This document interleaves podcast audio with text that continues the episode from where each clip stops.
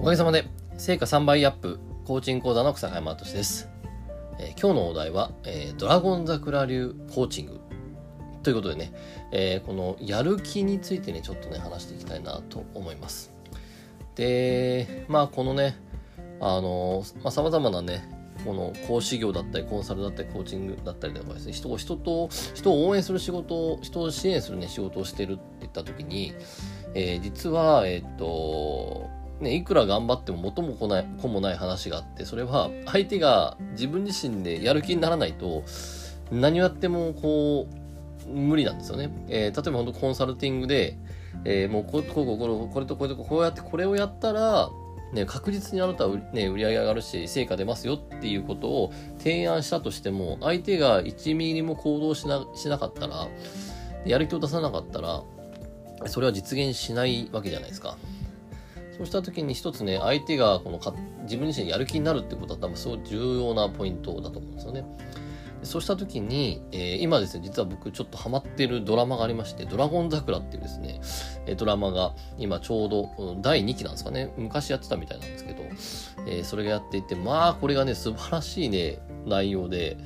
もうもろコーチングなんですよね。ティーチングじゃなくてもコーチングなんですよ。で、これはどういうドラマかっていう簡単に言うと、えー、そのね、頭が悪い奴らをですね、えー、こう、この世界を変えたかったら、不、平不満ばっか言ってないで、えー、この世界を変えたかったら東大に行けと。えー、で、このルール、この世の中のルールを、えー、この作ってる側に行って、お前がそのね、その、今、今に不平不満を言ってんじゃなくて、その不平不満を変える、変える側になるんだっていうことを言うんですよね。で、まあ、その、ドラマ的にはそうやって、このね、その、ババカでチャランポランなこと子供たち、まあ、チャランポランってわけじゃないけど、あのね、自分自身はね、この頭悪いと思ってるような子供たちが、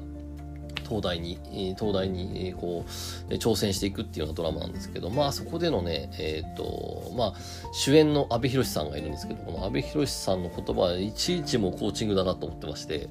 えー、ぜひね、興味あったら見ていただきたいなと思うんですけど、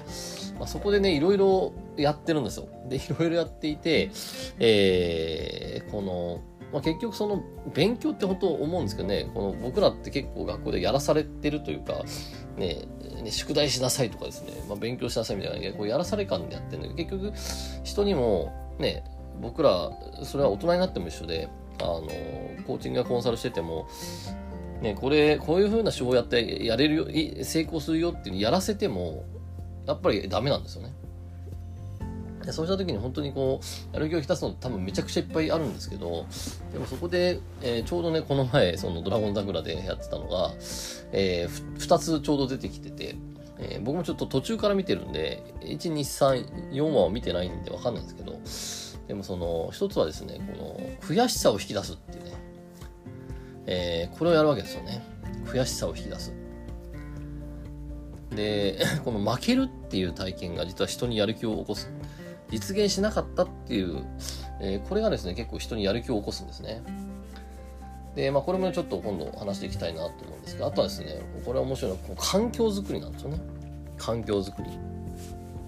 実は、その、僕自身もこれ、えー、このコーチングでね、えー、実際に意識しているところなんですけど、あの、実はその、昨日かな、ドラゴン桜でやってたのが、その、